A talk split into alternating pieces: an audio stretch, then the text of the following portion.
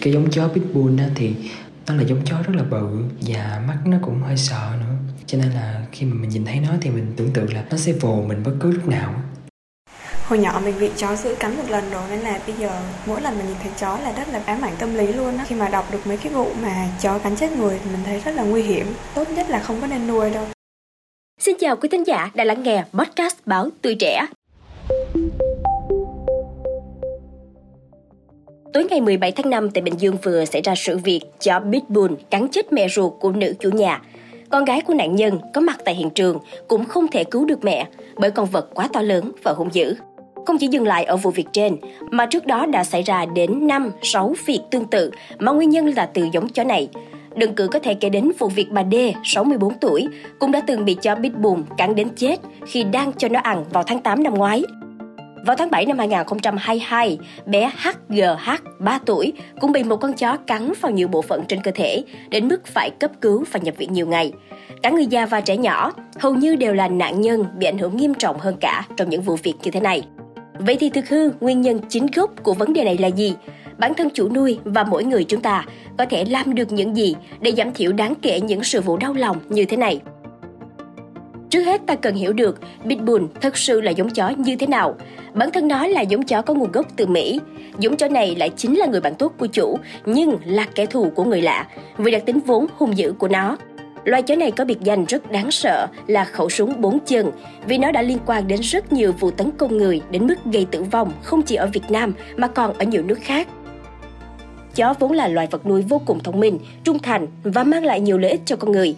Tuy nhiên trong thời điểm hiện nay thì việc nuôi chó đã không còn gói gọn trong quyền cá nhân của mỗi người nữa, mà còn gắn liền mật thiết với trách nhiệm với cộng đồng, với mọi người xung quanh.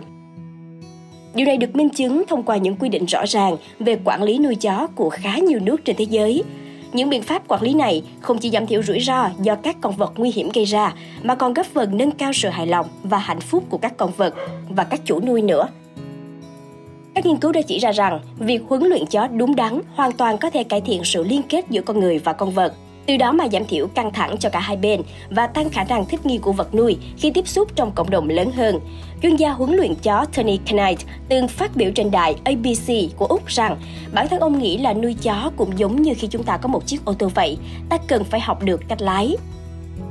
Hồi tháng 2 năm nay, một tác giả đề xuất trên trang The Conversation rằng nước Anh nên áp dụng việc mở lớp đào tạo cho người nuôi chó. Vì này nhằm đảm bảo họ nắm thật vững kiến thức và kỹ năng cần thiết để nuôi dạy thú cưng một cách an toàn và hiệu quả, đồng thời cũng sẽ mang lại được nhiều lợi ích cho cả con người và con vật nữa. Có một điều thú vị rằng, Thụy Sĩ là nước đã từng thí điểm phương án này vào năm 2008. Khi đó bất kỳ ai, mua hoặc nhận nuôi một con chó mới đều phải tham gia một khóa học thực hành kéo dài 4 giờ về huấn luyện chó sao cho đúng.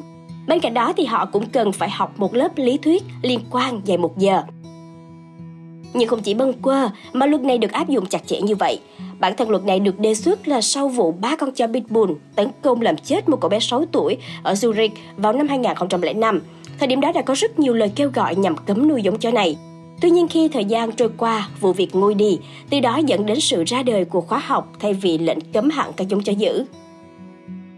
Trở lại thì theo đài Swiss Info, báo cáo của chính phủ cho thấy là khóa học nói trên không hề có tác động lớn ở một quốc gia có hơn 500.000 con chó như Thụy Sĩ. Để chứng minh thì khi khóa học này đã được áp dụng rồi, nhưng số lượng các vụ bị chó cắn không hề thuyên giảm, cũng như không có khác biệt đáng kể về cách ứng xử giữa những người tham gia khóa học và người không tham gia. Bên cạnh Thụy Sĩ thì cũng có rất nhiều quốc gia khác cũng ban hành quy định chặt chẽ về việc nuôi chó. Tại Đức, người nuôi chó phải có giấy phép nuôi chó và trả thuế nuôi chó hàng năm. Người nuôi chó cũng phải tuân thủ các quy tắc về việc rõ mõm cho chó khi ra nơi công cộng, nhặt phân của chó sau khi đi dạo và không được để chó sủa ồn ào trong giờ nghỉ ngơi. Đồng thời, người nuôi chó cũng phải có bảo hiểm trách nhiệm dân sự cho trường hợp chó gây hại cho con người hoặc tài sản của người khác. Ngoài ra tại Singapore, người dân chỉ được phép nuôi một số giống chó nhất định và phải tuân thủ tất cả các điều kiện về diện tích nhà ở, số lượng chó nuôi, việc đeo vòng cổ và dây xích khi ra ngoài.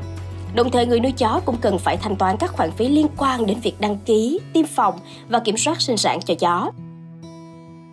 Việc nuôi chó cần được thực hiện một cách có ý thức, tuân thủ các quy định của pháp luật và tôn trọng quyền lợi của người khác. Để làm được điều này thì không chỉ cần sự vào cuộc của các cơ quan quản lý mà còn dựa vào các quy định rõ ràng trong việc nuôi chó đi kèm với chế tài cần thiết. Ở nước Anh, người nuôi chó có thể bị phạt tiền không giới hạn hoặc phạt tù tới 6 tháng nếu để cho nuôi mất kiểm soát và gây ảnh hưởng tới người khác. Chủ nuôi cũng có thể không được phép sở hữu chó trong tương lai nữa và những chó quá nguy hiểm có thể bị tiêu hủy. Nếu để chó của mình làm bị thương người khác, chủ nuôi có thể bị phạt tù tới 5 năm hoặc bị phạt tiền. Nếu có tình dùng chó để làm người khác bị thương, chủ nuôi cũng có thể bị buộc tội cố ý gây thương tích. Trường hợp tệ nhất là nếu để chó của mình hại chết người, chủ nuôi có thể bị phạt tù tới 14 năm, phạt tiền không giới hạn hoặc là cả hai.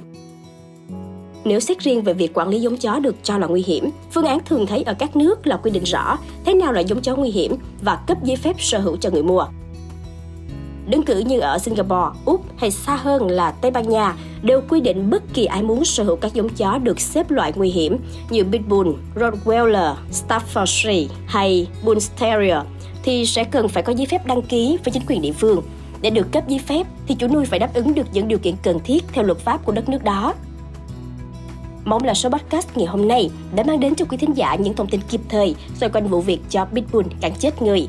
Đừng quên theo dõi để tiếp tục đồng hành cùng podcast Báo Tuổi Trẻ trong những tập phát sóng lần sau. Xin chào tạm biệt và hẹn gặp lại!